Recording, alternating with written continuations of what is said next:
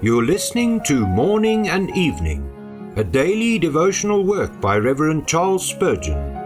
This reading is brought to you by the Spurgeon Study Bible, available in the original King James Version or the Christian Standard Bible at spurgeonstudybible.com. Good morning. Today is September the 26th.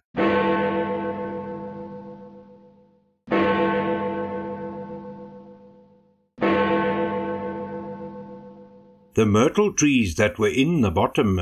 Zechariah 1 verse 8.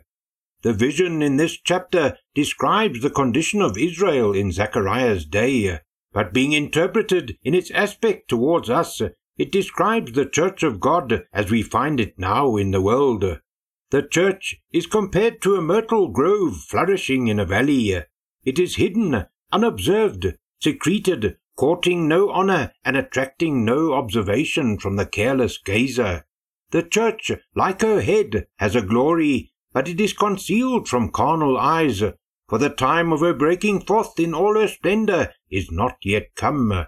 The idea of tranquil security is also suggested to us, for the myrtle grove in the valley is still and calm, while the storm sweeps over the mountain summits.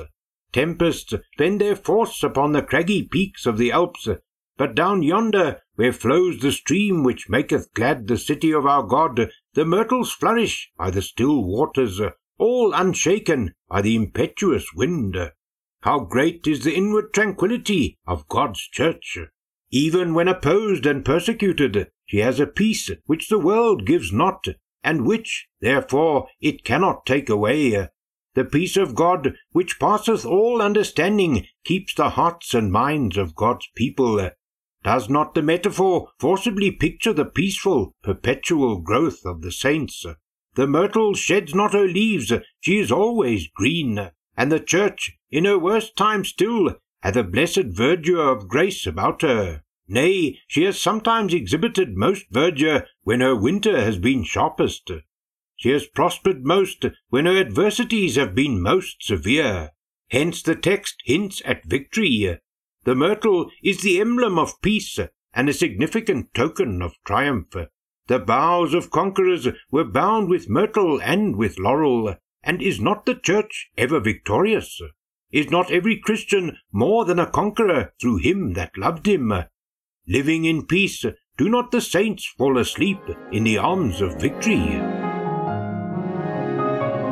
Now may the God of peace himself sanctify you completely, and may your whole spirit, soul, and body be kept blameless at the coming of our Lord Jesus Christ.